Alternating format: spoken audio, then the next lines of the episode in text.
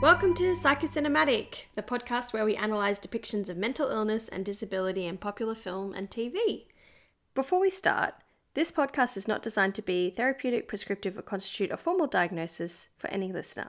For a longer version of this disclaimer, please check the episode notes on your podcast app.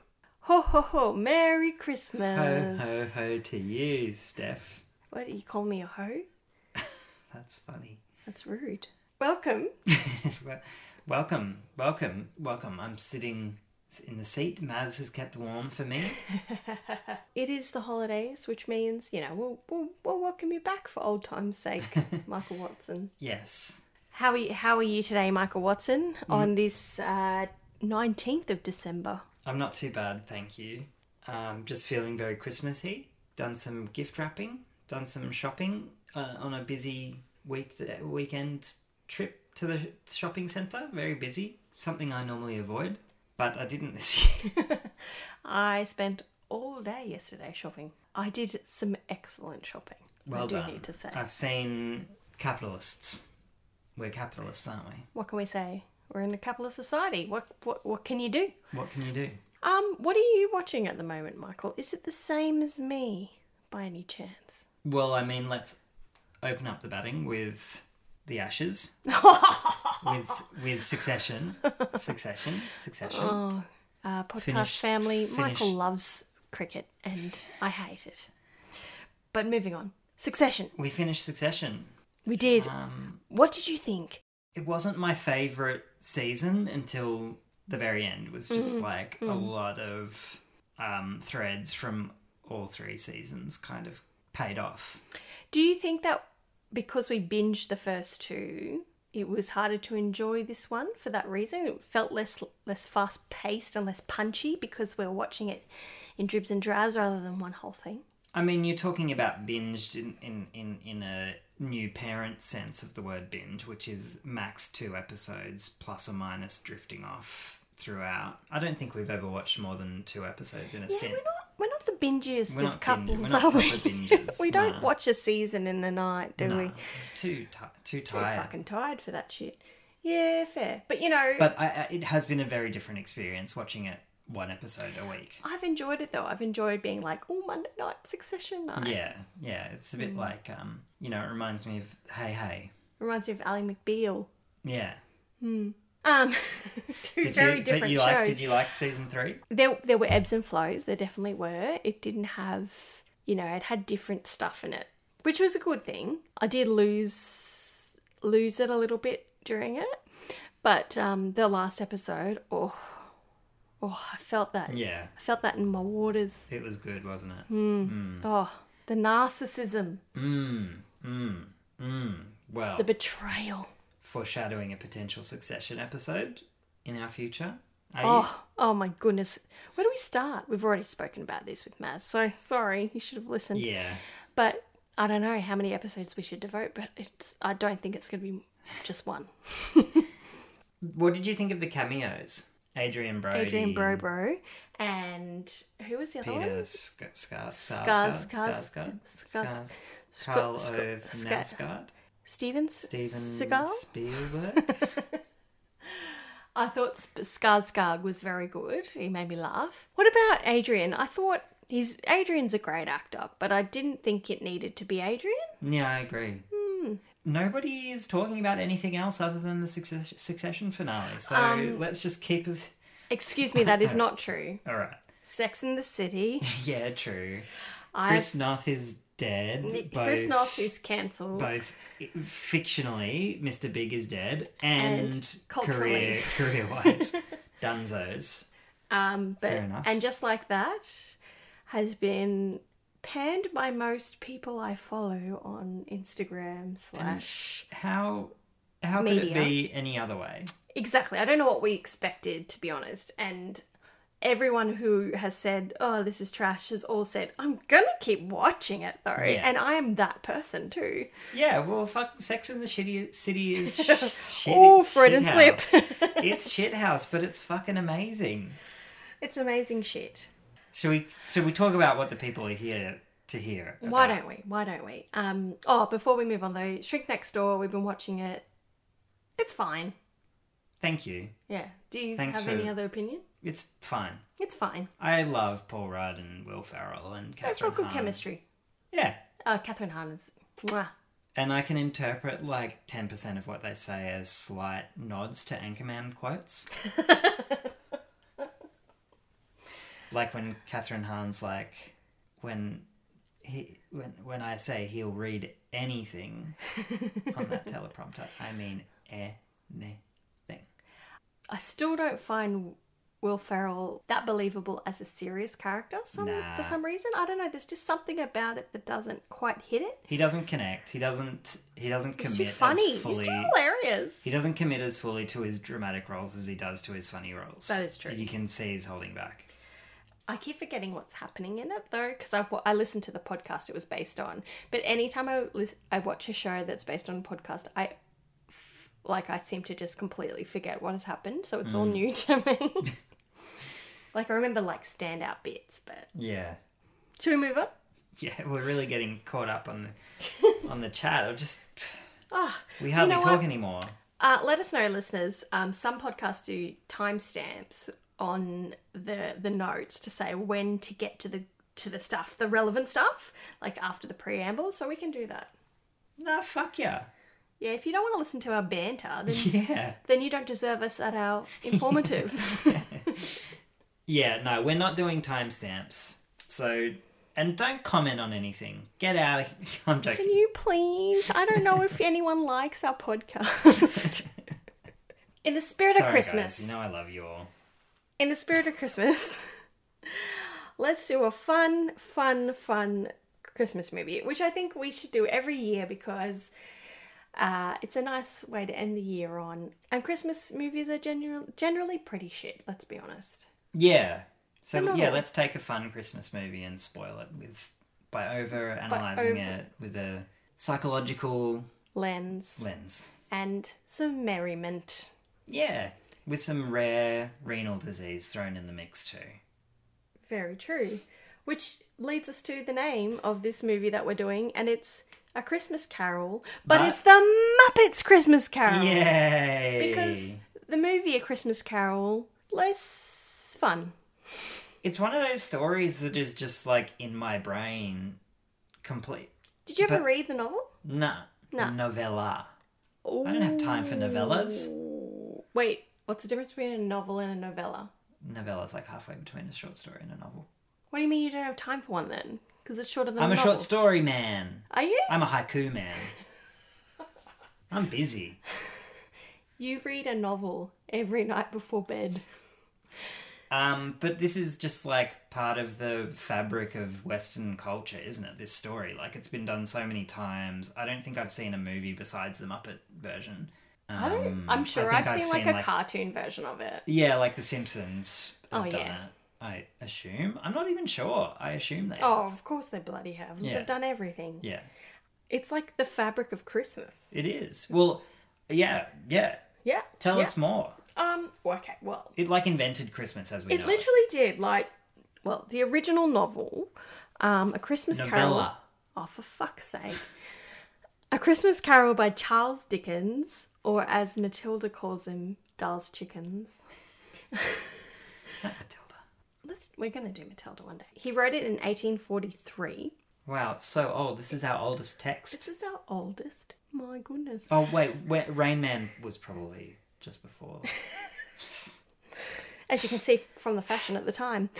But the movie we're doing, A Muppet Christmas Carol, is from 1992. And it was directed by Brian Henson. Which was his directorial debut.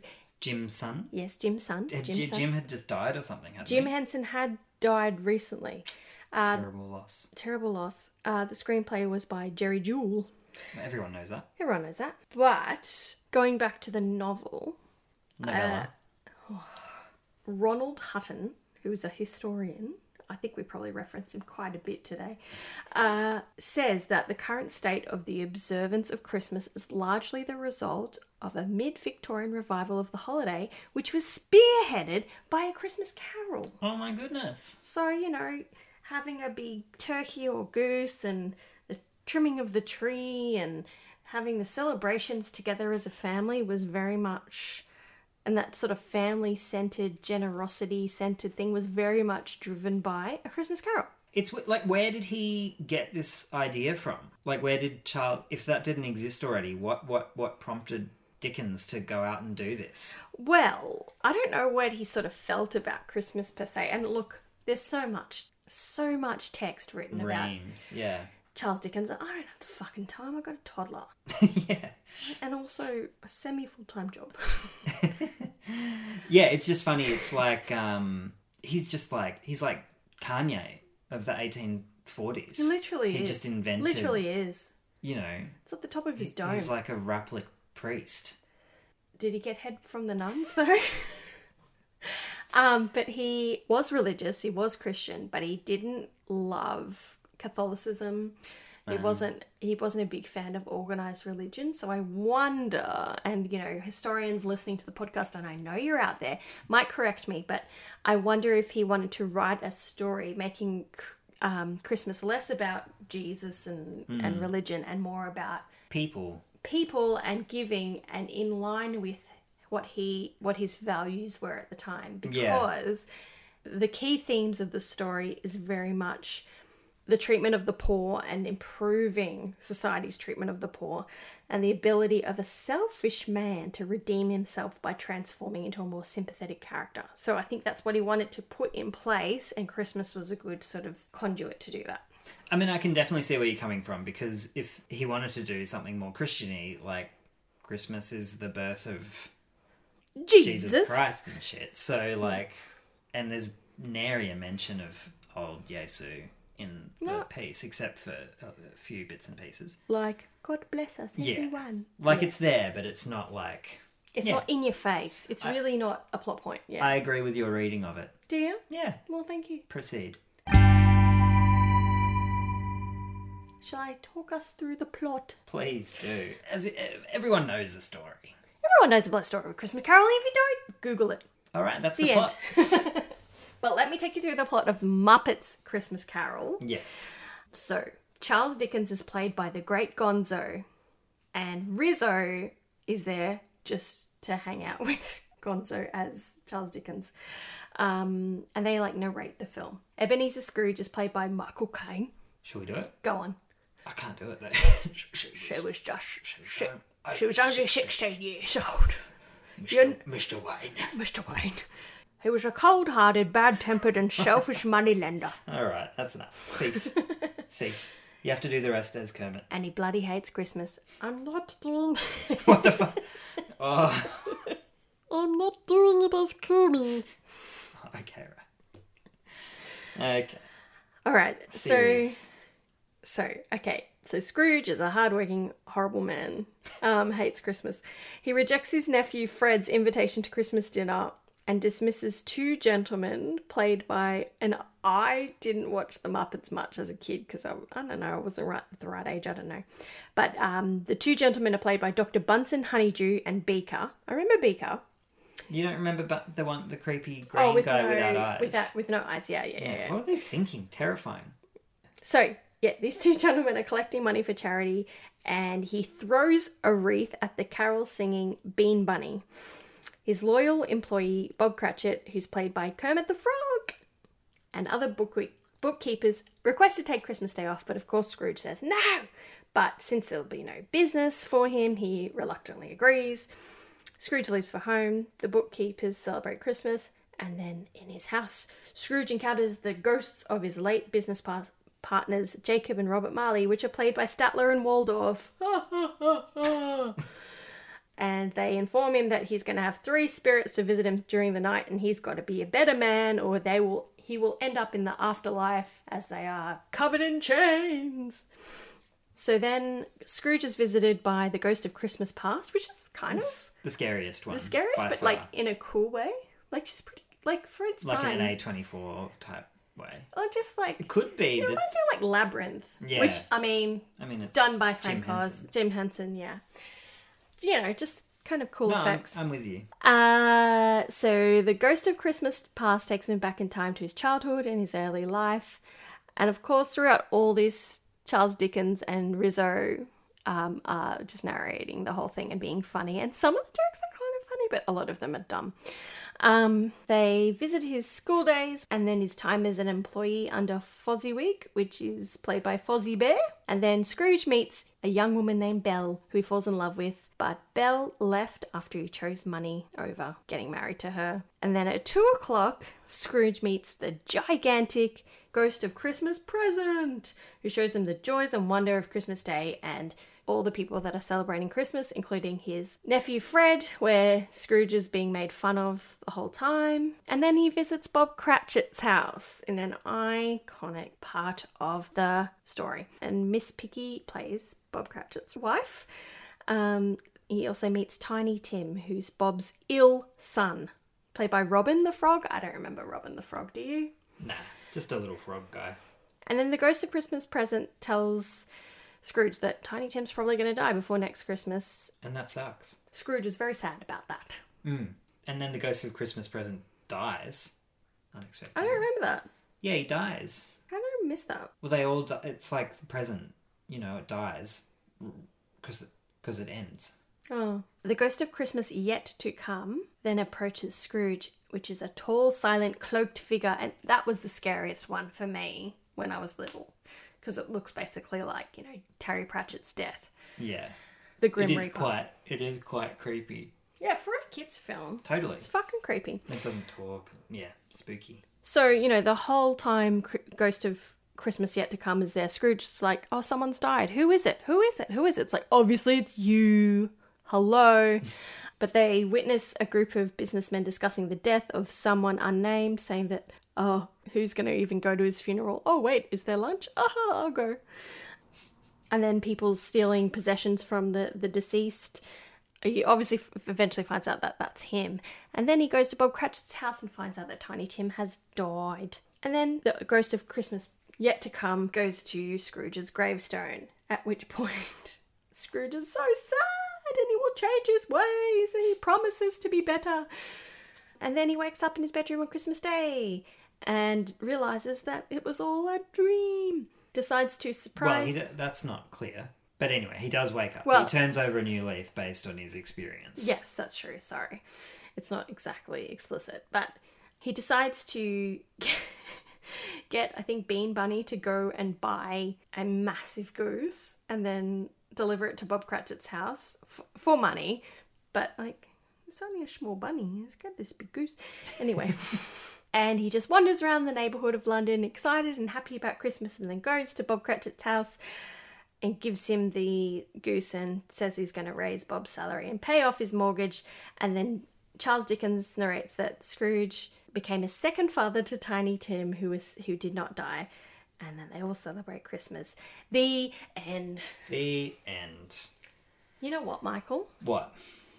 I remember loving the movie as a kid, but it was kind of boring. It's not a great film. It's not a great film. And... You regret everything. The Muppets are more... The Muppets to me are just super silly fun. It's not very fun. No. There's not many jokes. And doing research for it, like most of the dialogue, you know, except for the really straight up, like, Rizzo and Gonzo stuff, is kind of taken straight... Literally straight out of the book, which I like about it. Like, rewrite it a bit, guys. Make it a Muppety fucking thing. But I think Muppets were super big at that time. I think that there's value in doing that to sort of educate a younger audience. This is, you know, Charles Dickens prose. This is Victorian writing at the time. Like, yeah. And, you know, what does it mean to... I can't think of a piece of dialogue to reference. No. But, you know, teaching kids that this is... what this means, just like when you do English and you do a Shakespeare play and go, true, what does all these words mean? Yeah. So I think there's value in that, but true, I don't think if this was released today that anyone would like it at all. Yeah, no. I think part of the reason that it's a bit shit is that Michael Caine was quoted as saying that when he played the role of Scrooge, he was going to play it like he was doing a Royal Shakespeare Company show. Yeah, I read that. And he was never going to act like he was with Muppets or make any jokes. And that's entirely the reason why it's not a very good movie, I think, because he's playing it really seriously. It's like, dude, you're surrounded by little, like, 2-foot tall frogs and shit. I think I kind of works. Can I read out the quote that he said though? Yeah. I'm going to play this movie like I'm working with the Royal Shakespeare Company. I will never wink. I will never do anything Muppety. I am going to play Scrooge as if it is an utterly dramatic role and there are no puppets around me. I think that was a totally... He took it a little too seriously. He should have taken it to like a caricature-ish, like a Mr. Burns or something. You know what, though? This was the first thing I saw Michael Caine in, and so, of course, I thought Michael Caine was a very mean man. But on that note, we should probably talk about lived experience, because I have a lot of Michael Caine facts for you. Yeah, teach us about Michael Caine. So let me just take you through Michael Caine's life in terms of, like, his lived experience with anything mental health or disability related. I didn't find a huge amount. He did say that he experienced a situation where he thought he was going to die, and the memory stayed with him and formed his character. And he said that in an autobiography, the rest of my life I've lived every bloody moment from the moment I wake up until the time I go to sleep. How old was he when he thought he was going to die? I don't know. I didn't find that out. He was only 16 years old. Also, this has come up a few times, like Jane Austen had this situation too, which I didn't explain, but sometime after Michael Caine's mother died, he and his younger brother Stanley learned that they had an elder half-brother named David. Mm-hmm. David. He suffered from severe epilepsy and had been kept in a mental hospital his entire life. Wow. And even though their mother regularly visited this son in the hospital, even her husband did not even know the child existed. And David died in 1992. The year the movie came out. Coincidence? I think not. That's really fucked up. Yeah, super fucked up. And, like, that happened to Jane Austen. Like, she had a sibling that was in a mental institution. I think she was... had an intellectual disability and they just kept her in there and she never met her. But that was in the 1800s. This is in the 1900s. Yeah. It's so weird. Terrible. Michael Caine is a self-described left-wing Tory. He voted for Brexit and said he'd rather be a poor master than a rich servant. Is the Brexit thing meant to signify a history of mental illness, or...? No, I'm just telling you some facts. Okay. But maybe. And, this is an interesting thing. In a classic FM interview in 2010, Michael Caine admitted that he had convinced a physician to deliberately give his father a fatal overdose when he was dying from liver cancer in 1955 and endorsed voluntary euthanasia. He's had a storied life. And this is just an extra little thing for you.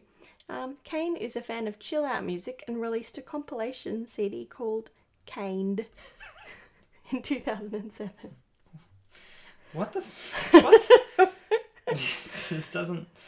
And that's the end of my Michael Caine corner. Okay.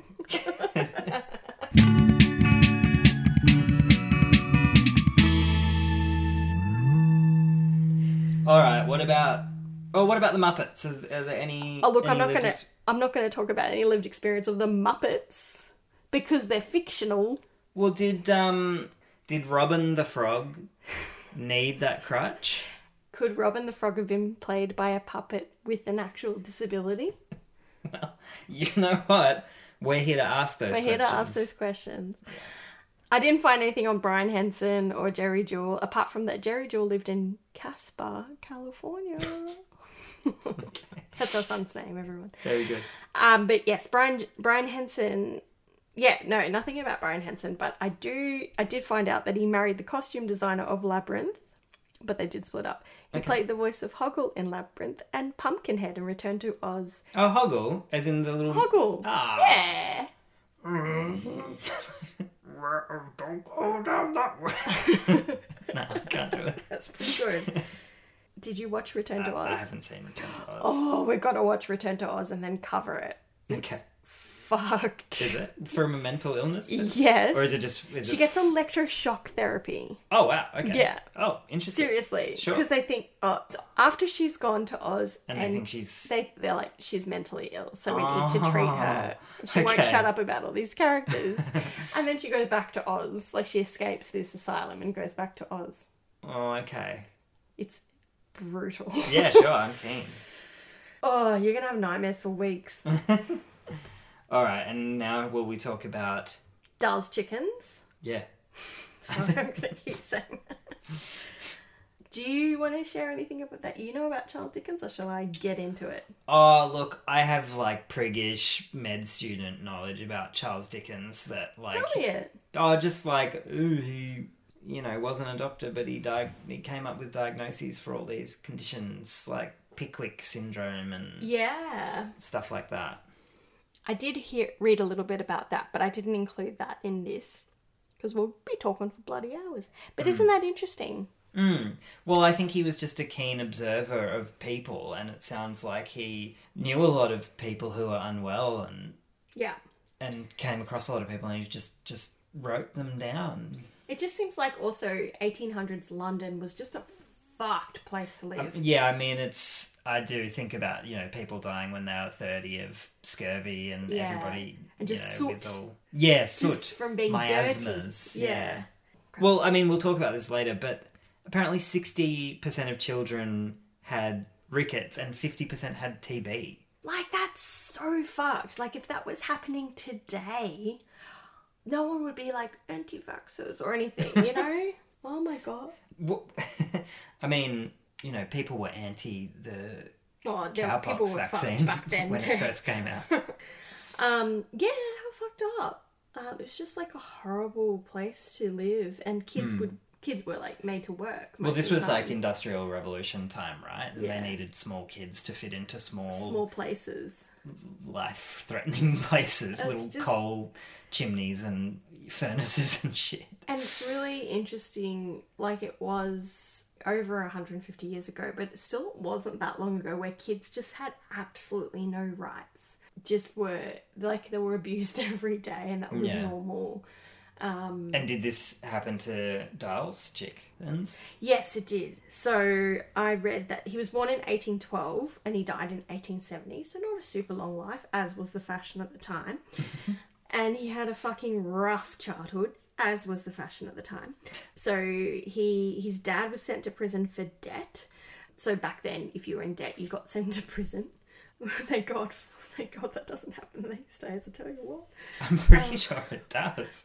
No, like he just, you know, had a lot of debt. Like, not that he couldn't pay, like he just, got too much debt, let's send you to prison. So when that happened, he had to go and work at 12 in really harsh conditions. 12 years old. Yeah, 12 years old. Mm. And his experiences with that and the people he met drew a lot of inspiration. He was also forced to leave school. The place that he worked was a shoe blacking factory. I guess they just made shoes black. I thought they just made black shoes out of black cows. Fair.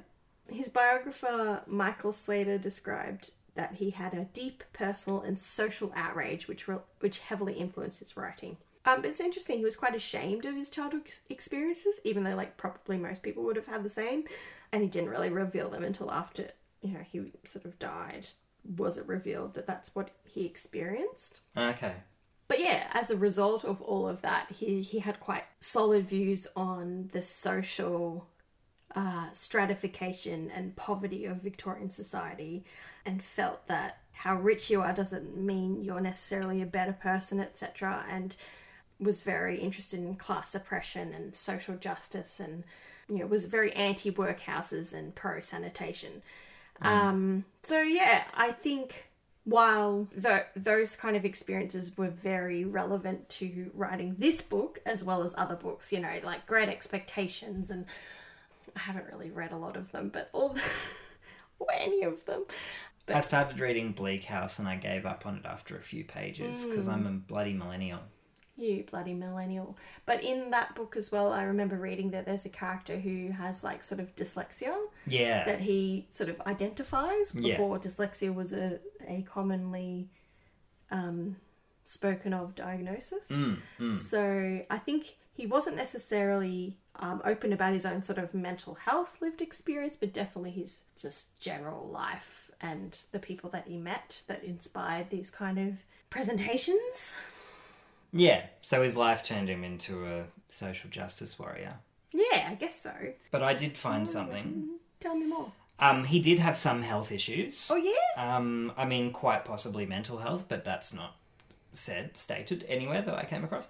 But apparently it seems that he had migraines, gout, asthma, renal tuberculosis, and ischemic heart disease, which is just like heart attacks pretty much. Oh, shit.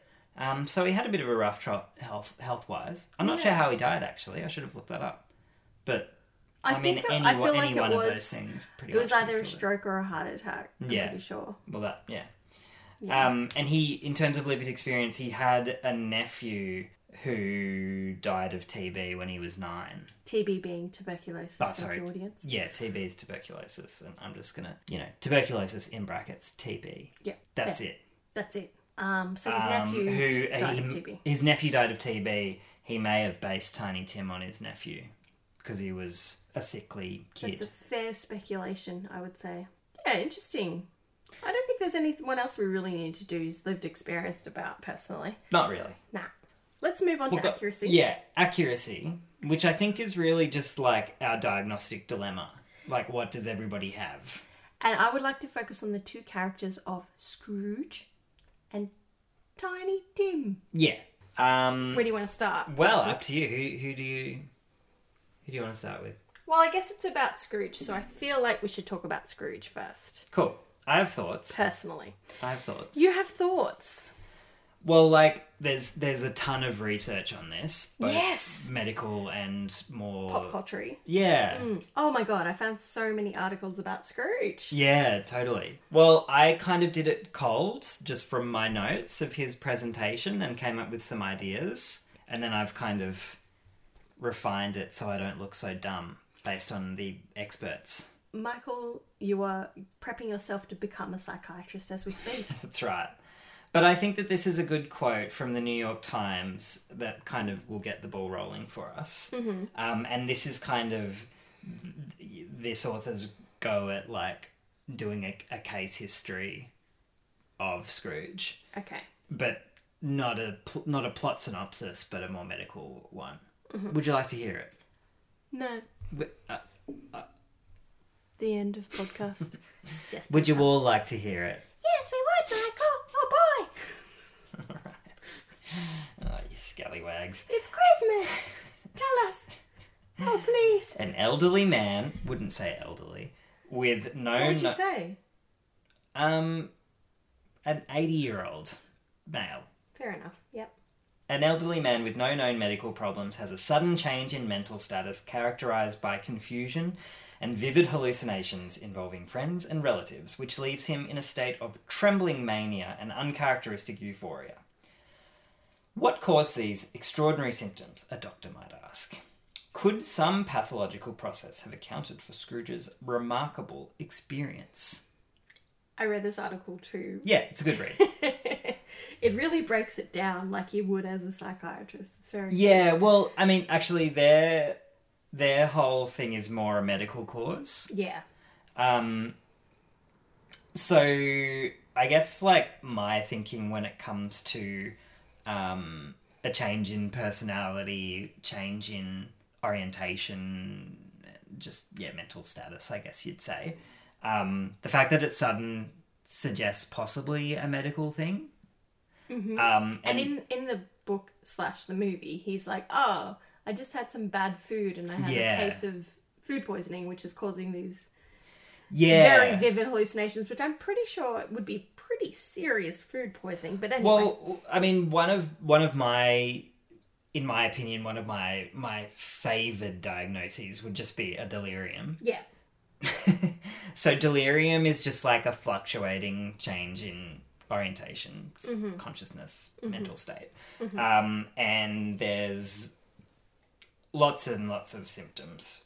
But The main things that he kind of shows would be the fact that it's fluctuating. He's normal during that day, and then like he sees the doorknob change into a talking face, and then things kind of go downhill that night. A Muppety talking face. Yeah.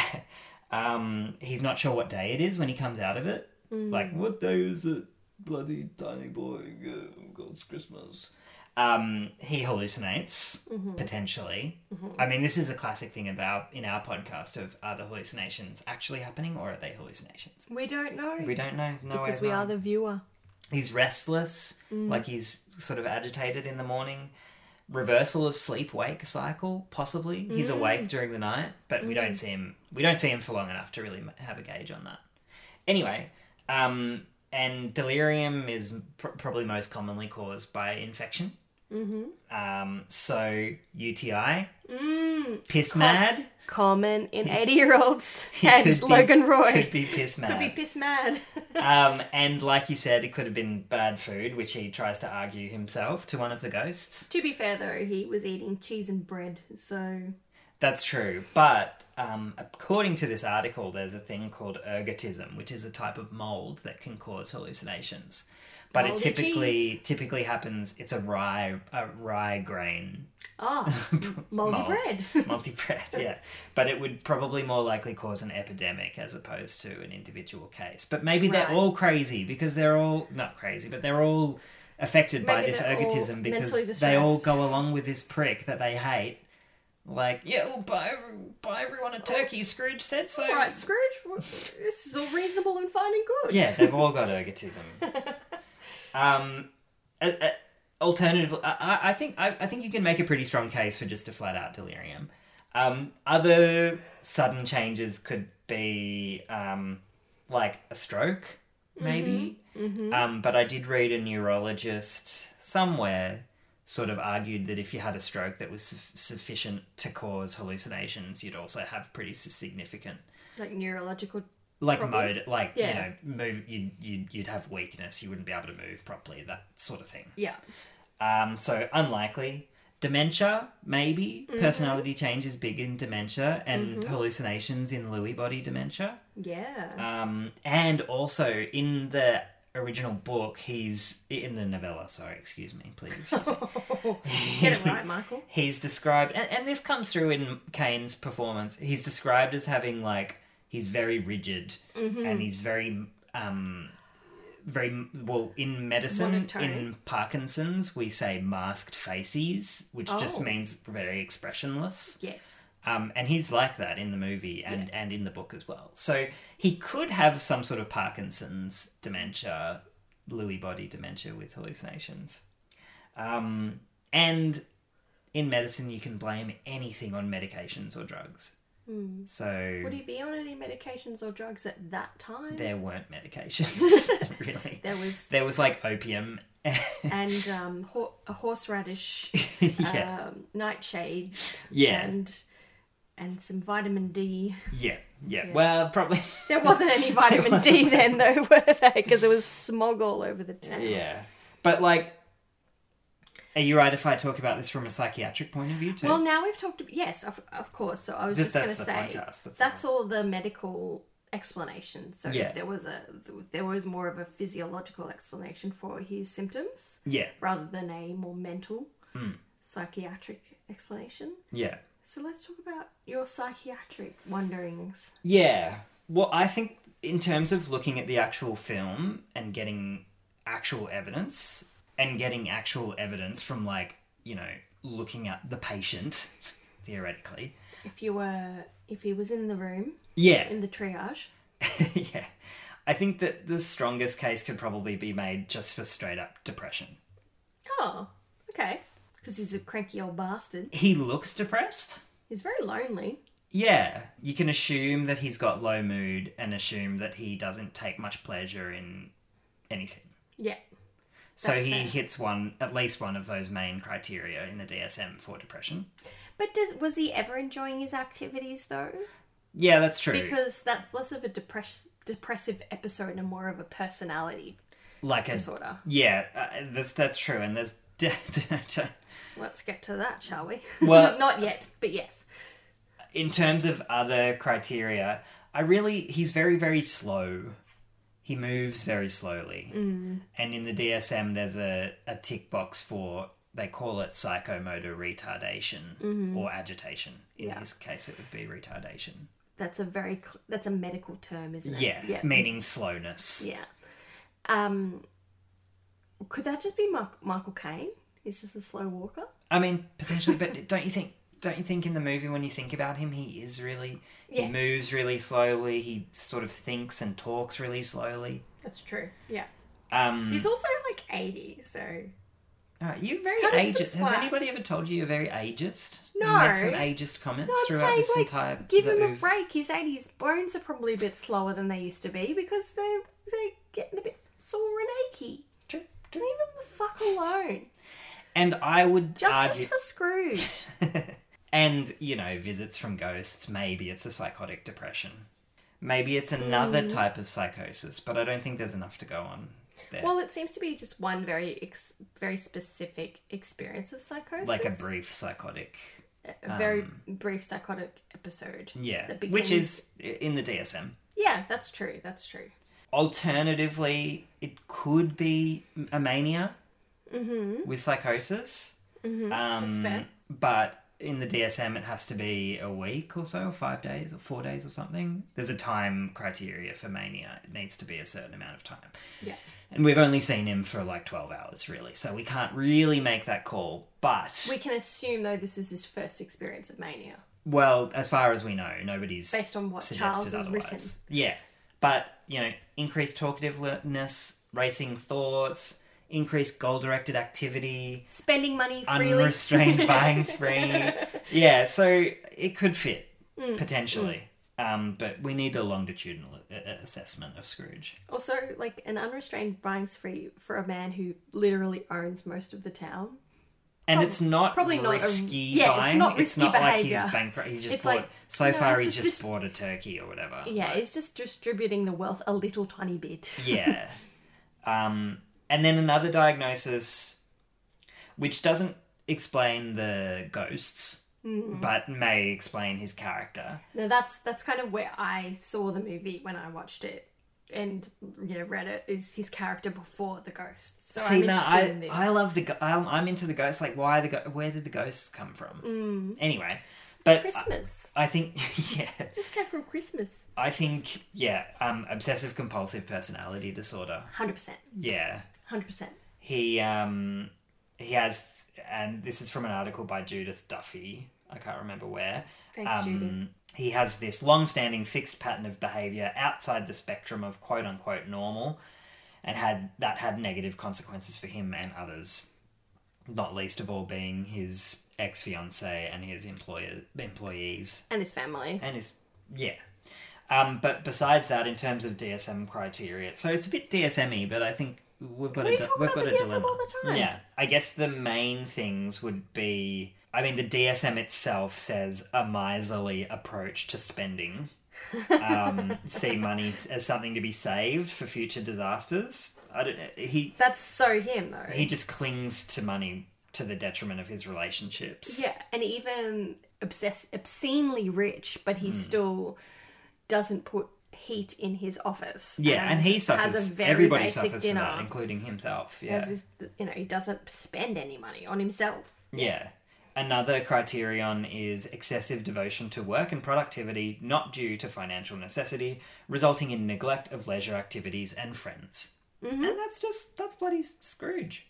Mm-hmm. And just quickly, I think you could safely argue that he has a preoccupation with details, rules, schedules, organisation, and lists. Mm-hmm. Sounds a bit like me. Well, you have said that you're going to make this criteria. If I had to diagnose myself with a personality disorder, it would be this one. Excessive conscientiousness, which not so much, but fastidiousness and inflexibility regarding ethical and moral issues and values. Yeah. But his morals are arguably right-wing. Bad. Yeah. But he is... very into them. Very committed to them. He likes them. A boy on the street, you won't throw a penny to him because of his values on the poor should be locked up in institutions. Yeah. That's pretty fastidious. Yeah. And rigidity and stubbornness, which I think is kind of covered by there. But anyway, that's I'd be pretty confident that he at least meets those criteria, and it has caused sufficient impairment to warrant. Yeah, well, he has no friends and treatment. Yeah, and even ghosts are like, "You're a fuckhead." Yeah. What do you reckon? I like when I first thought about Scrooge before doing this, and then watched it. I was like, "Oh, he's just a narcissist," because it's very popular to talk about narcissism these days, and it's where my brain always goes. So my brain just immediately goes that. And just that, you know, he doesn't care about anyone else but himself. He has an inflated sense of ego. He's fixated on power. And, you know, in the movie and the book, they say, you know, power gives him control. Mm. He's also quite manipulative and, you know, he's downright abusive to, you know, his employees and everyone around him. And he gaslights them too. Like, whenever anyone asks for anything, like Bob Cratchit, it's like, well, aren't you just fucking lucky you got a fucking job? Yeah. And he, like, you know, blames Belle for betraying her, but, like, why would she stay if he was never going to marry her? And, like, these days it's like, who gives a fuck? But back then, you know, you're married. She'll get off the pot. Exactly. You're married or you're a poor woman sort of thing back then. Mm. So, you know, he was very selfish. When they, you know, when she leaves him, that seems to be, like, his sort of, his ultimate demise into this miserly character, which is very, like, incel-y. Like, very, like, women ruined me, so fuck it, all women. Yeah. Even though it was his fault. Yeah.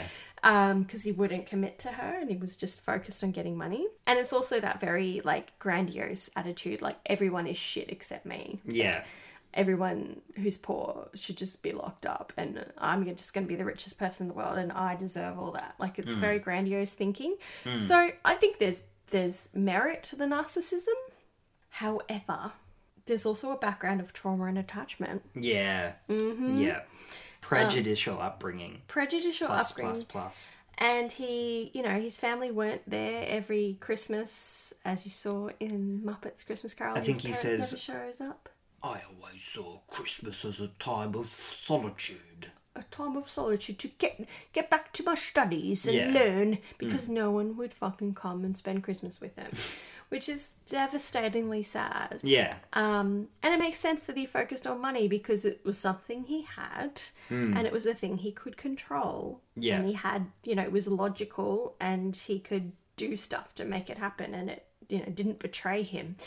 But also he, you know, that OCD tendency is that he could never be satisfied until he controlled pretty much everything because he was out of control of what happened to him as a child. And also... From what I've read a little bit, like he's a bit of a hoarder, which is an OCD trait. In the book. Yeah, and also in the movie, like he just stows everything away, doesn't give anything away, doesn't even spend it on himself. He just hoards and hoards and hoards the money. That is a... Oh, hoarding money or things? Hoarding money, but I don't know about things. Yeah, sure, okay. Did you read it? No, I was just going to say it's an OCPD thing. Yes, it is. That's what I'm saying. Out, but to me, to him, money is everything, so he hoards it. Yeah. Which is also, a, you know, maybe he didn't get anything as a child, so it's like, oh, this is the thing I have to hold on to it, I can't let go of it ever because someone else might take it away from me. Yeah. Because he didn't have anything. Yeah, yeah. So there's that. So, you know... Like, having a narcissistic personality disorder can be triggered by childhood trauma, but it's more... I think the fact that he comes good, I guess, in the end, suggests that he's not a narcissist because one day and one crazy dream would not, like, make you go, oh, actually, I care about people. I'm going to give money away. So I don't think he meets the criteria for narcissistic personality disorder because, you know, you could show him Tiny Tim, like, collapsed in front of him and he'd still be like, deserved it. You know, he wouldn't be that easy to come around to even in that circumstance. Or he would, but it would really be self-serving. So you're saying it's not fixed enough? No.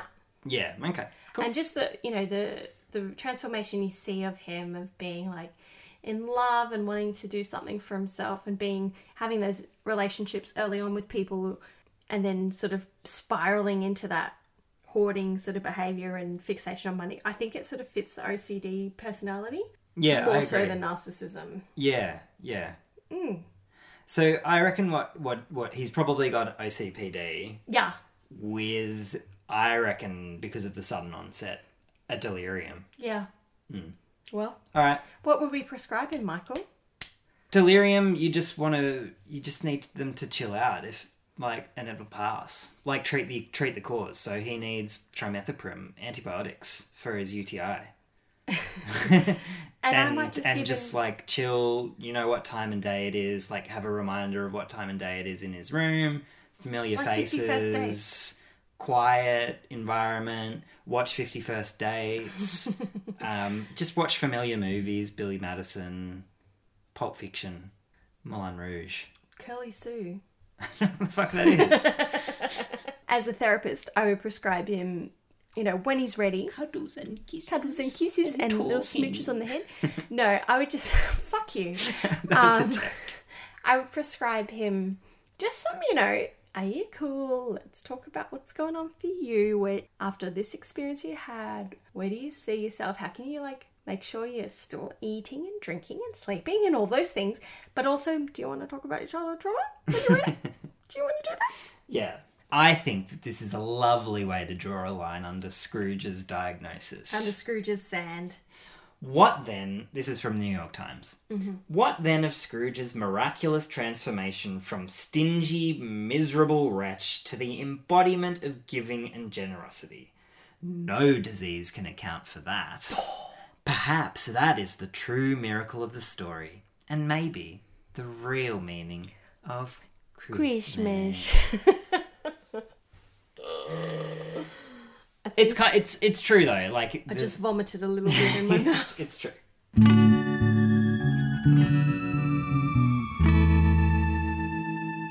Let's move on to Tiny Tim.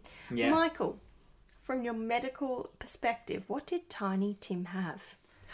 Tiny Tim's a bit harder than Scrooge because, well, I don't know, it's more speculative but with less evidence. Yeah, really. Because they don't really say much in the book/movie about what ails him.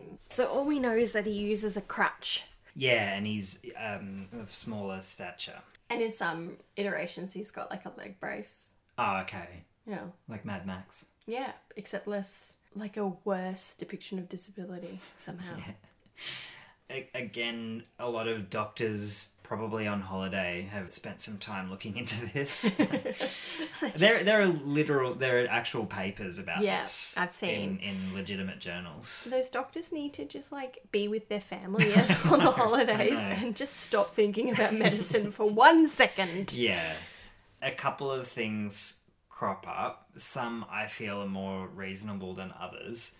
There's one kind of more famous paper, I guess, that Roxanne Nelson talks about, I think in I read that one. The Herald or something. Some doctor spoke to a bunch of physicians and the renal physicians suggested that Tiny Tim had a thing called renal tubular acidosis, which is a rare genetic disorder. I'd never heard of it, which causes a buildup of acid, which leads to osteomalacia, which is kind of weakness of the bones, which typically affects one side more than the other. Okay, that would explain. Which would explain why he's got one crutch and one leg brace in some stories. And that, plus the fact that any kid who was sick was assumed to have TB in those days, and they thought that TB was caused by a buildup of acid. So they treated them with alkaline substances like sodium bicarb and stuff. Theoretically, a lot of the diagnosis hangs on the fact that Tiny Tim doesn't die. Yeah. So a lot of people are well, then they obviously had a treatment for it. Okay. Which I don't think is necessarily true. I think there's every reason to expect that he has something that just got better by itself. Yeah. So they're saying... he's got this rare disease, makes your body more acidic. He's being treated for TB in a way that makes it more alkaline. Therefore, he's got this renal tubular acidosis. Okay. That's the argument. But just because he doesn't die doesn't mean he's recovered. It could be a disease that doesn't go away, but that he, because of given money and resources, he can live with it. Yeah, so I agree. So it doesn't necessarily mean... I don't... it's cured or fixed. No, and also it's a day. We haven't seen him for long enough to know if he's actually better. Well, we know that he doesn't die next Christmas. Do we? Yeah. Ah. Mm. Nice. Mm. Still a year. Yeah. Anyway, in my opinion, this is what an American doctor would call a zebra. When there's... That? That's when you diagnose something weird and exotic when something common is probably more likely. Mm-hmm. It's like you see a horse-like thing. And you think you it's assume a zebra. It's a horse, not a zebra. Yeah. That's a sensible thing to assume. Yeah. So a lot of what I read was like, looked at sort of the epidemiology of what was around at the time. Mm-hmm. And like 50% of people had TB and 60% of people had rickets, which is vitamin D deficiency most of the time. So it's quite likely that he had, rickets, which is like not enough vitamin D leads to your bones being kind of soft and shit. Mm-hmm. Which I assume a lot of people would have had that time. Yeah. So like they didn't eat well. It was super smoggy, so you didn't get enough sunlight. Mm-hmm. Those sorts of things. Yeah. And TB... This is something I didn't know until I started med school. I always thought TB was just a lung infection, but it's quite a fucked up disease that can really affect anywhere in your body. Really? Yeah. Mm. I saw somebody with like scrotal TB. Oh, shit. Yeah, like it goes everywhere. So it's possible that he had bone tuberculosis, Pott's disease, which is like spinal tuberculosis. Oh, right. And that's why he needed the crutch. Mm-hmm. And...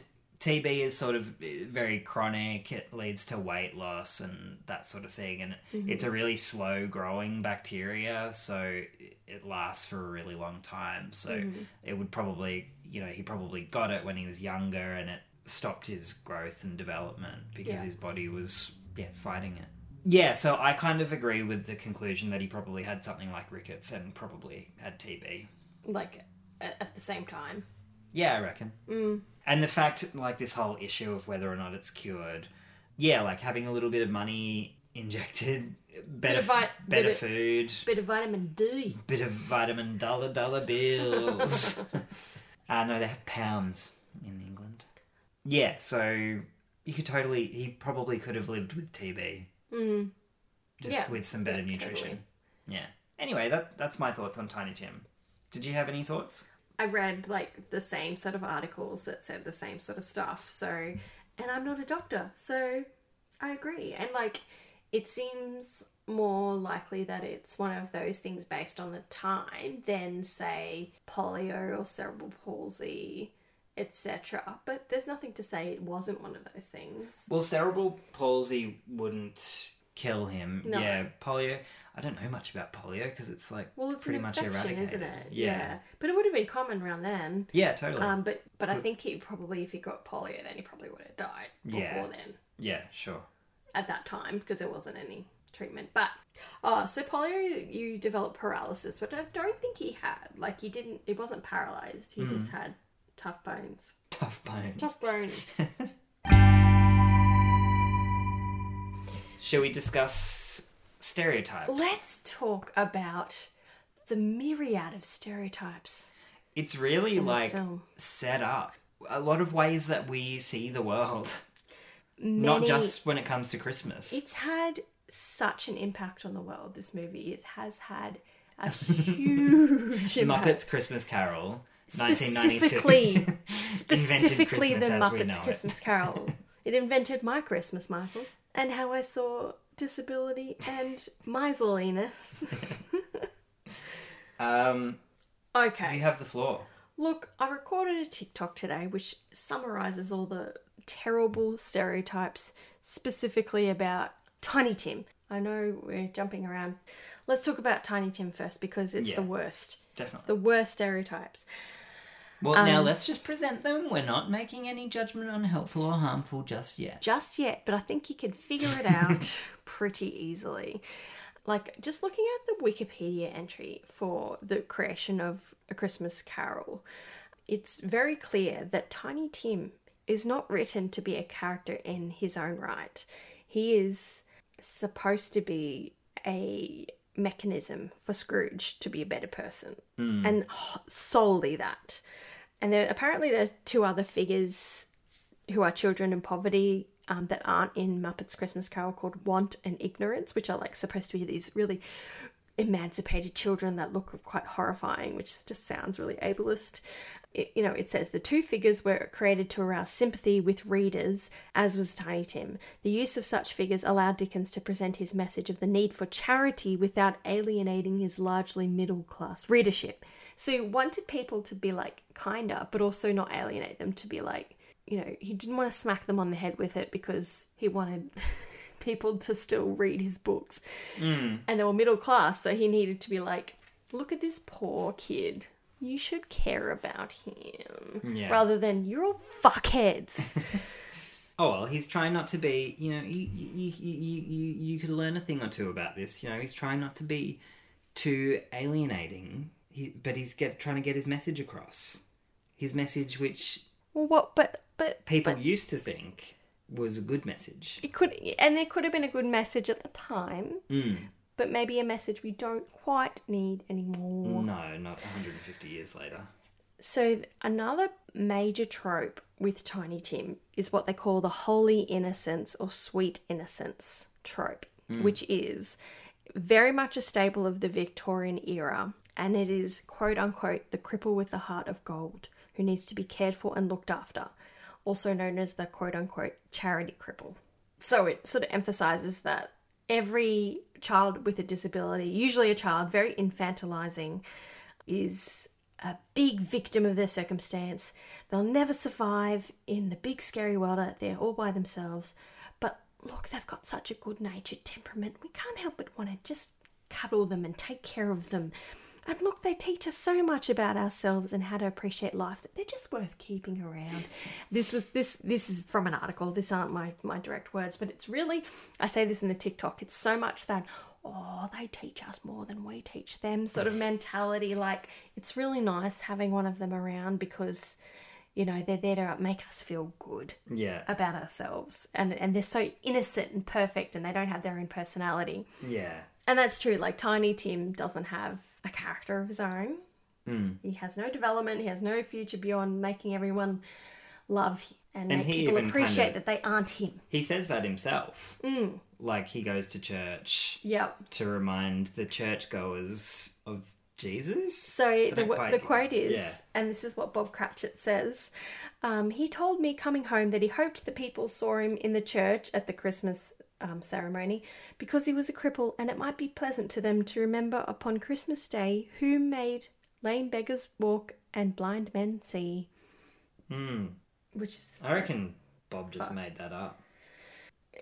It's also that stereotype of like, this young boy is so introspective and so kind, and look at the things he thinks about. It's that kind of gifted, on a different sort of level or plane. Yeah. Special kind of character in a spiritual, religious way. Like, he's super, super religious because of his disability. Like, yeah, for the able-bodied person, it's like, look at the adversity they're going through, and I complain about stuff that goes wrong in my life, but that's nothing compared to what Tiny Tim's going through. Yeah. And if Tiny Tim's still religious, then I should be 10 times more religious because I haven't been through all that. If Tiny Tim can get up every day and still see the good in the world, then what am I complaining about? Yeah. Yuck. Ugh. Not cool, Charles. Not cool, Charles. It's 2020, Charles. Get with the program. There's also the trope of the Cratchit family being what a trope is called the noble sacrificer. So they're the caregivers that sacrifice all personal needs and desires in order to provide and care for the disabled kid.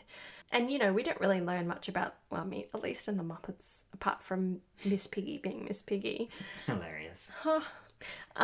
We don't really hear much about them except that they're struggling and they care a lot about their disabled son. Yeah. And it places Tiny Tim as... A resource drain. Yes. Not just on them, but on society, really. It also, they're also there to make Scrooge feel sad for them as well, and feel pity for the family. Yeah. And guilty. Mm. And the fact that... Yeah, you should read the article by Derek Newman style. Yeah, very, very, very good article. But I'll just quickly go through the others. Tiny Tim just meets all of the tropes. And was the progenitor of a lot of them. Oh my God, yeah. It was like the... Or at least Charles Dickens was reflecting something back that he'd seen. That he had, Or believed. So at least in the book, there's that mentality of the family wanting Tiny Tim to be up there running with the other kids eventually. In heaven? No, in real life. Being cured. Yeah, being cured. So, and it's implied in the book that he is cured because he lives on. Mm. And it's that stereotype again that, you know, people with disability want to be cured and that they have to overcome their disability in order to, like, be a good person, like, be a whole person. And again, on a societal level, it's like, we want to cure disability. Yes. We don't want disability anymore. No, please. We need to get rid of it, please. Yeah. And it conflates disability equals, like, helplessness, tragedy, nothing good. Yeah. Yeah.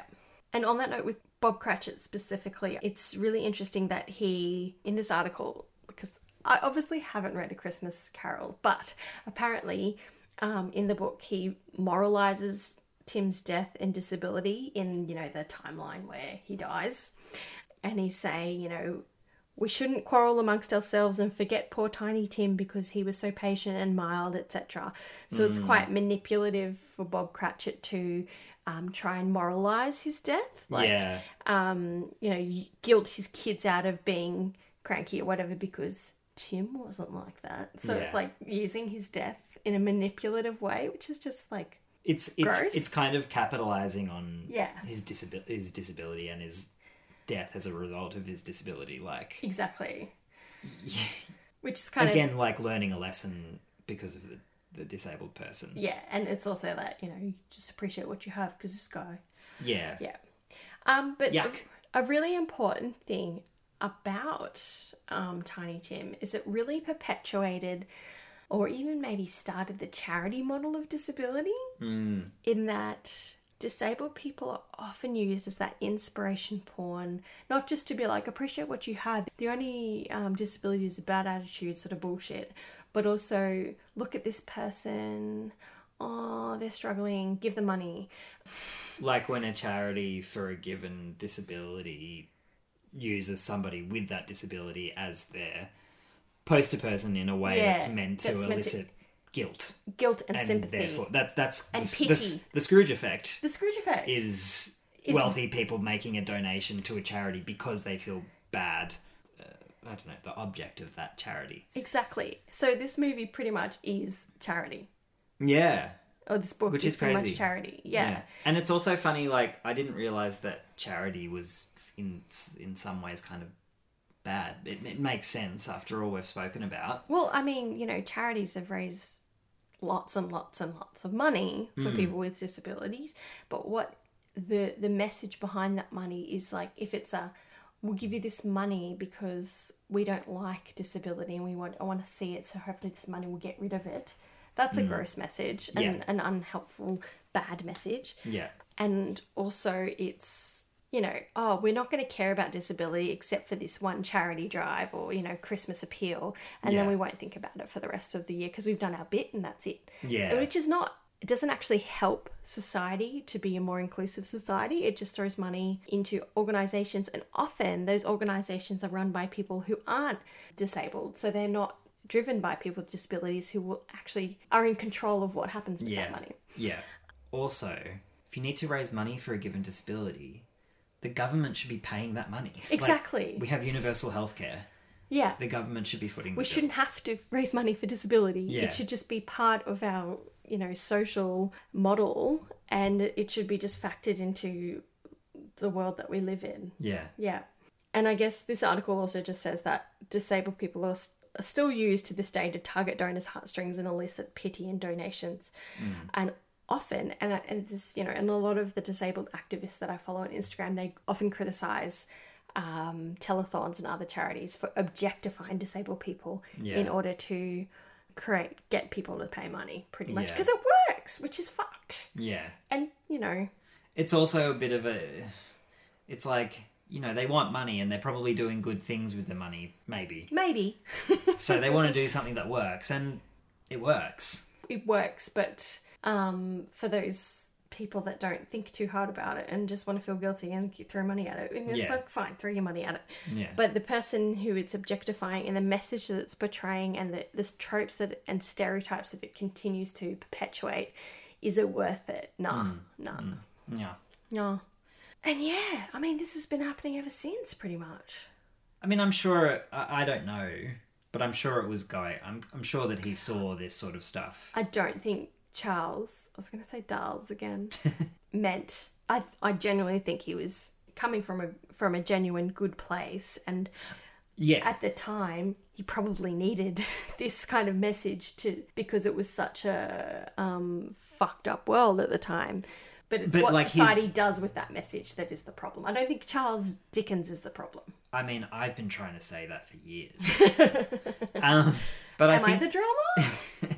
I think that these are just sort of, just from my upbringing, I guess, they're Christian values. Mm, they are Christian values, but it's from that missionary type value. Yeah, yeah. Of the white saviour. It's not like Charles invented that stuff. No. Yeah. But he put it into a novel that influenced the world, essentially. The Western world. The Western world. Let's put a pin on stereotypes for Tiny Tim, because we'll talk about whether it's helpful or harmful later. I wonder if you think what it is. Should we talk about Scrooge? Yeah. If you want to talk stereotypes, the miser is a stereotype. And I'd be semi-confident in saying that Scrooge was the original archetype. Miser. Yeah, probably not. But, I'm sure there were misers before him. Penny-pinching man. But when you think of Scrooge is now an adjective. Yeah.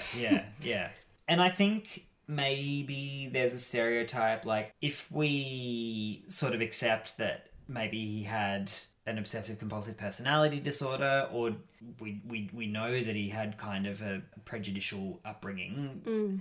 Is it a stereotype that, you know, people have been raised wrong and people with personality disorders are assholes? Like, is that? Yeah. I think he hits that. And I feel that people who have gone through those childhoods, who have been misunderstood, may have been painted in that brush a little bit, but I don't think people think that deeply into Scrooge. Yeah. But there definitely is a stereotype that if that's the upbringing you have and you're a complicated person as a result of that, or maybe don't fit in quite well with everybody else, that you're an unpleasant person. He is an unpleasant person, though. He is. Not to say that he just doesn't quite fit in. He's a dick. But just because you have trauma doesn't mean you're a dick. Yeah, I agree. Also, the stereotype that if someone's a bad person, and, you know, it's not this book or movie that has done this, but if you're a bad person, all you need is a really vivid, intense dream and Tiny Tim, and it'll pull you out of your bad ways. Yeah. And you're fixed. Yeah. Ta-da! What you need is lots and lots and lots of therapy. What do you know? I looked into this a little bit and I couldn't find anything all that definitive. Like, how does personality change work? And it doesn't, though. It doesn't happen, does it? Not a personality disorder. Not a whole personality. Like, you can change some behaviours and workarounds. I remember hearing a metaphor about personality being kind of like trunk and then branches and then like leaves. Just like Inside Out, which we do need to cover. Yeah. You've got your islands of personality. Yeah, right. There. Well, it's easy to change the leaves a little bit, like change some superficial behaviours, but yeah, the core structure of your personality is fairly fixed after a certain age, which I think is like in your 20s or something. And that's also a very inclusive way of looking at it. Is you know, it's very hard to change who you are as a core person, but what we can do is manage the parts of our life where our traits fit well and don't fit well, I guess, and adapt our behaviour around that accordingly. Yeah, like rather than try and change our traits. Yeah, that makes sense. And that's like, kind of what psychology does. It doesn't try to change who you are.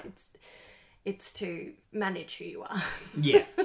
Like, it's really good for me to wash my hands really carefully at the hospital. Mm-hmm.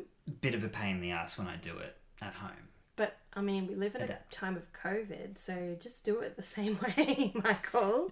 This is not a good example. Yeah, it's such a stereotype of turning over a new leaf. after like an episode of Delirium. Yeah. I mean, that kind of potentially gives credence to the mania theory. Yeah, that's true. Or like an actual a stroke or a dementia or something. Brain injury of some kind, yeah. Another thing kind of on the flip side, I guess, I thought that they, in the Muppets at least, were trying to make this point like, oh, he had a beautiful romance with Belle. And it all went wrong, and that was what fucked him up. And I don't know how much, again, I don't think that a failed romance, like, it's not good and it affects you. But don't is blame it really a fucking going woman to, for it. Yeah. And is it really going to cause you 60 odd years of fucked up personality? Yeah, exactly. That's how, I don't know about the novel, but it's definitely how the movie sort of portrays it. Like, oh, he was lonely at Christmas. Oh, but then Belle broke his heart. Oh, but like when you actually read, my psychologist brain reads into it and goes, oh, he had a fucked up childhood. Yeah. That's what. And then Belle was maybe a trigger for that sense of abandonment. Mm. And, it's just one of many things. Yeah. Yeah. Mm. But of course, let's blame a woman. The one woman in the film, besides Fred's wife, which seems really cool. And Miss Piggy. Miss Piggy is bad bitch. Love Miss Piggy. Baby. Yeah. Oh, one thing I need to say about Scrooge, which I find a weird thing, but also a common stereotype of like a rich white savior coming in to save the pitiful, marginalized character, is like he becomes another father to Tiny Tim. Why? He's like got he a becomes father, a second father. Like he guides him. Yeah, but why does Scrooge need to guide Tiny Tim? Bob Cratchit's a perfectly fine father. Why does he need another one? And there's nothing to suggest that whatever illness or whatever Tiny Tim has any effect on his cognition. And Scrooge he's not a doctor, he's not an expert in his condition, he's just a finance man. He's just a dude, yeah. You can just give him some money. Everyone needs, you can have more than one mentor. But like, he doesn't even know Scrooge. Yeah. Tiny Tim's like, who's this fucker who's just hanging around all the time? Like, why would he even care about him? Maybe Tiny Tim doesn't necessarily need two dads or want two dads. Like, yeah. It's like, actually, but having Scrooge, two dads is okay. Oh, yeah, but, like, what about Miss Piggy? She didn't ask for this. Yeah, Miss what does Piggy's she think about all this? Bit flippant. Don't you fucking say a bad word about Miss Piggy, mate. Yeah, it's like Scrooge needs Tiny... He's chosen to take Tiny Tim under his wing to, like, keep him good. That's how I interpret it as. Like, yeah, that makes sense. I need to remind myself of why I do this, so I'll have Tiny Tim around me all the time. Like as a talisman, like a memento mori. Like exactly. Yeah. That's just disgusting do it for to her. Me. Yeah. Do it for her.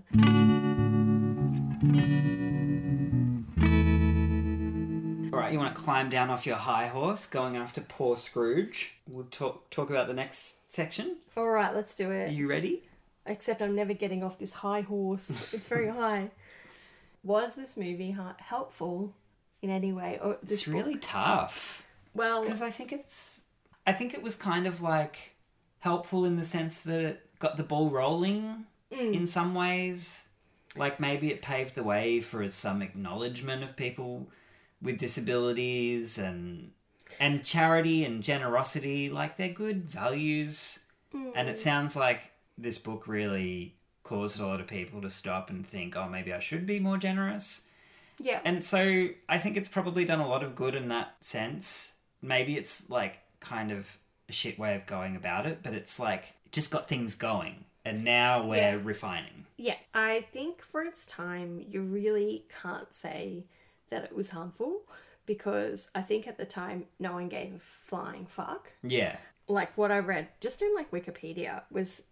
how much it influenced people's lives back then to take a breath and think, oh, maybe I should be more charitable and care a little bit more. So it did. It did make people go from fuck all y'all to here, I'll give you some money. Yeah. So, and there's lots of accounts, but there was Professor of English Literature Ruth Glancy that states that the largest impact of A Christmas Carol was the influence felt by individual readers. And the 1844 Gentleman's Magazine attributed a rise of charitable giving in Britain to the novella. That was a really good issue of the Gentleman's Magazine. You read it? Yeah.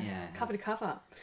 And, you know, they used Tiny Tim in a gross way. Like, apparently the Queen of Norway, Maud of Wales, sent gifts to London's crippled children signed with Tiny Tim's love. So, you know, gross. It was done in a gross way, but kids got money. They got gifts. And, you know, the fact that Tim doesn't die because of money is like a legit microcosm of the world. Like, totally, yeah. The economic disparity of the world. And if we share the money around equally, then people will be better off in general. And, you know, a lot of the wellness industry will tell you that health equals wealth, but actually wealth equals health. The richer you are, the more likely you will be healthier, because when you have access to resources, then your health generally is better. So unfortunately though, you know, America still doesn't have universal healthcare because people don't believe that, etc. We're still struggling with that in this world. And like, this was the time of when we were figuring out public health. And in public health, they talk a lot about the social determinants of health, which is things like poverty, access to education and access to exercise, fucking parks and walking and shit like that. Yeah. You know, I would argue that clean water. Yeah. I would argue that it's helpful that, Charles Dickens made that point. That, having access to money means you more well. A sick boy doesn't die. Yeah, and it's true. Money equals nutrition, equals less crowded living. Like, those two things alone will help your TB. Yeah, sanitation. Which I think was the point he wanted to make with the book, and he succeeded. Yeah. And I think another point he wanted to make was that Christmas isn't so much about religion and celebrating the birth of Jesus as it is about family and being together and generosity and sharing love, which makes it less consumeristic in a way. But which also, I'm sure it wasn't consumerist at that time, but it kind of made it more consumerist, to be honest. Well, yeah, like we equate generosity with giving gifts now, but that's because of fucking Coca-Cola and like the Coke Santa and shit. Right? Yeah, Santa wasn't around then. Yeah, as far as I was aware. There was just the weird ghost girl and the huge man that dies every day and the Grim Reaper. Yeah, but I also like that it's not like a religious message as well. Yeah, I think that's a helpful way to portray Christmas in the way that I see Christmas as a very not religious person. Yeah, and it sort of justifies why we still celebrate it, even though we aren't. Anyway, religious. Yeah. All right. Well, I guess then it's settled. It's helpful. Yeah, that's the end. Oh, bye, everyone. Merry Christmas. Wait a God second. God bless us, beep, everyone. Beep, beep, beep. I don't know why I'm beeping. Was that you hanging up the phone on me or something? No, it's me beeping my car. Like, wait, don't go. Okay. We have more to say. Beep, beep. Beep, beep. All right, go on. How's it harmful? It's very harmful these days. And also, you know, outside of the Industrial Revolution of London, it's full-on disability inspiration porn. We don't need Tiny Tim anymore to tug at heartstrings. As I said, the charity model means that disabled people are a problem that we need to sort of eradicate or solve rather than accommodate. And that is still a model that exists in the world today. I'm glad that it did so much good at the time, but can we not? Like, it's always screened. BBC does versions after versions of A Christmas Carol. It's always, there's lots of musicals and performances done. Can we just like simmer it down? Can we make a version that maybe retains some of the story, but Tiny Tim is treated properly? Like Tiny Tim has more self-determination and, you know, they consult with him, like, what do you need? Like, you know, I'm generous. What should I do with my money? And Tiny Tim's like, you know what? Can you build a fucking ramp, you cunt? Yeah. So I can get from A to B. Yeah.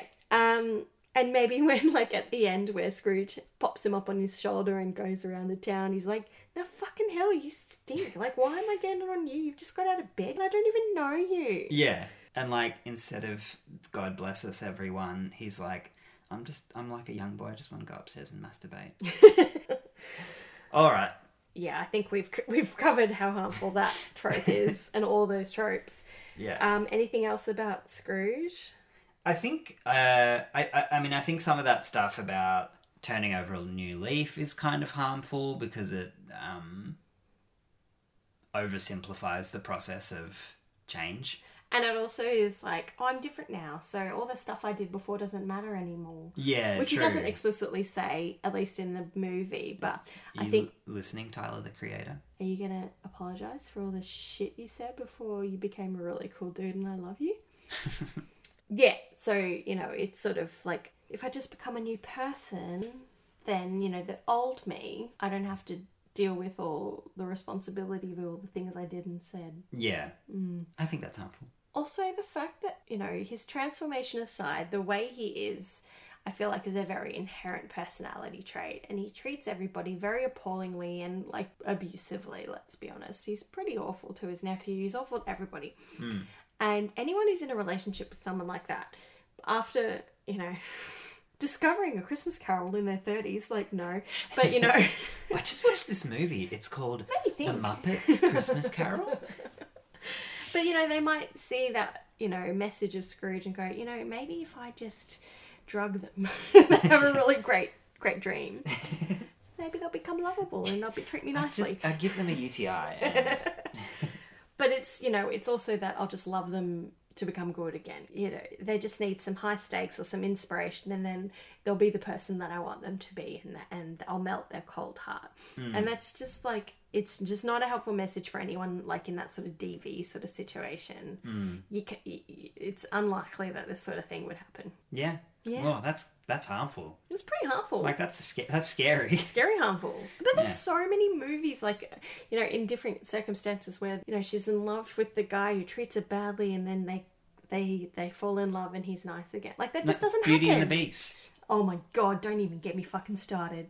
But I'll piss off a lot of TikTokers if I do. Do you guys know Steph's getting bullied on TikTok? Oh, I've deleted all the comments. It's fine. So I've already mentioned it on the podcast. Okay.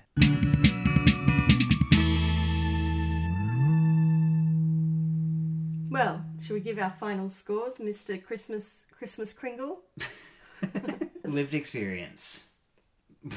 I mean, I think it gets a point because... Darl's chickens at the time. Yeah. Well, he was trying to write from his lived experience. Yeah. But he was also kind of just like colonizing the experiences of others. That's absolutely true. Yeah, that's like absolutely true. Monetizing. But like, really. What else did he have to write about? All the kids had TB. Yeah, true, but It's not his lived experience, except that he did have a shit childhood, which would explain. Yeah. Okay. Yeah. I think I give it a point. Yeah, sure. Michael Caine sounds like a pretty cooked dude, so. But he was only 16 years old. Accuracy? I don't know. We can't really give a point for that because we don't know. Maybe one day, you know, there'll be an archaeologist digging under the birthplace of Tim's. The birthplace of Charles Dickens, and they'll find a diary, and he's like, Tiny Tim had renal. It just starts with R, and he dies. Yeah. Is it rickets? Is it renal? Renal tuberculosis? Which one? Yeah. Rosacea? Yeah, it's probably rosacea. Stereotypes? Oh, no points, thanks. I mean, it kind of invented the stereotypes. Yeah, which means it gets a big fat 0 points, thank you. Fair enough. And helpful or harmful? I think it's negated. I think it gets half a point because it was helpful at the time, yeah, but it's harmful to us now. Like, its utility now is 0. It's harmful now. That's what we have to go on. So it gets 1.5 points. Merry Christmas, Christmas carolers! Ho, ho, ho! Ho, ho, ho! Ha, la, la, la, la! La, la, la, la! Should we get some Magnog into you? Oh, I love a bit of Christmas porn. Alright, guys, thanks so much for listening. Don't forget to smash that Patreon button. Smash that subscribe button, everybody. And send Steph a mean comment on TikTok for her crimness. No, please don't. Actually, you know what you could do? My Christmas present is rate and review this podcast on Apple Podcasts. because that would be brilliant. We'd love that. Tell your friends. We're going to take a little hiatus for the next month because I need a bloody break. You don't know how hard this is. On Steph. It's very fun. I love it. But yeah, I need a little bit of a break, and we're also doing a bit of catching up with family. So we will see you in February with some brand new episodes. What's the next ep? Do you want to give a clue? I think we've got some topics we need to cover. One is absolutely bipolar disorder. Yeah. Borderline disorder is another one. Yeah. Borderline personality disorder. And there was something else. Adjustment disorder. Everyone's got that. That's every movie in the world. And we will definitely cover Succession at some point. Yeah. And yeah, next year, if you're interested in being on the podcast, you like having a chat, or you are a bit of a speaker and you have some lived experience of some kind, and there's a movie that you're really interested in and you think I'd be keen, I'd love to collaborate. Mm. And I know Michael would too. But maybe 3 speakers is too much. I don't know. What do you think? It's been done. Three's a crowd. So it would probably just be me, guys. Happy to join if you want. Or I just kick you out again. That's fine. Well, Merry Christmas, everyone. Thank you very much for listening. Thanks for listening, guys. Ho, ho, ho. Ho, ho. Good night. Merry Christmas. Happy Hanukkah. Happy Kwanzaa. God bless us, everyone.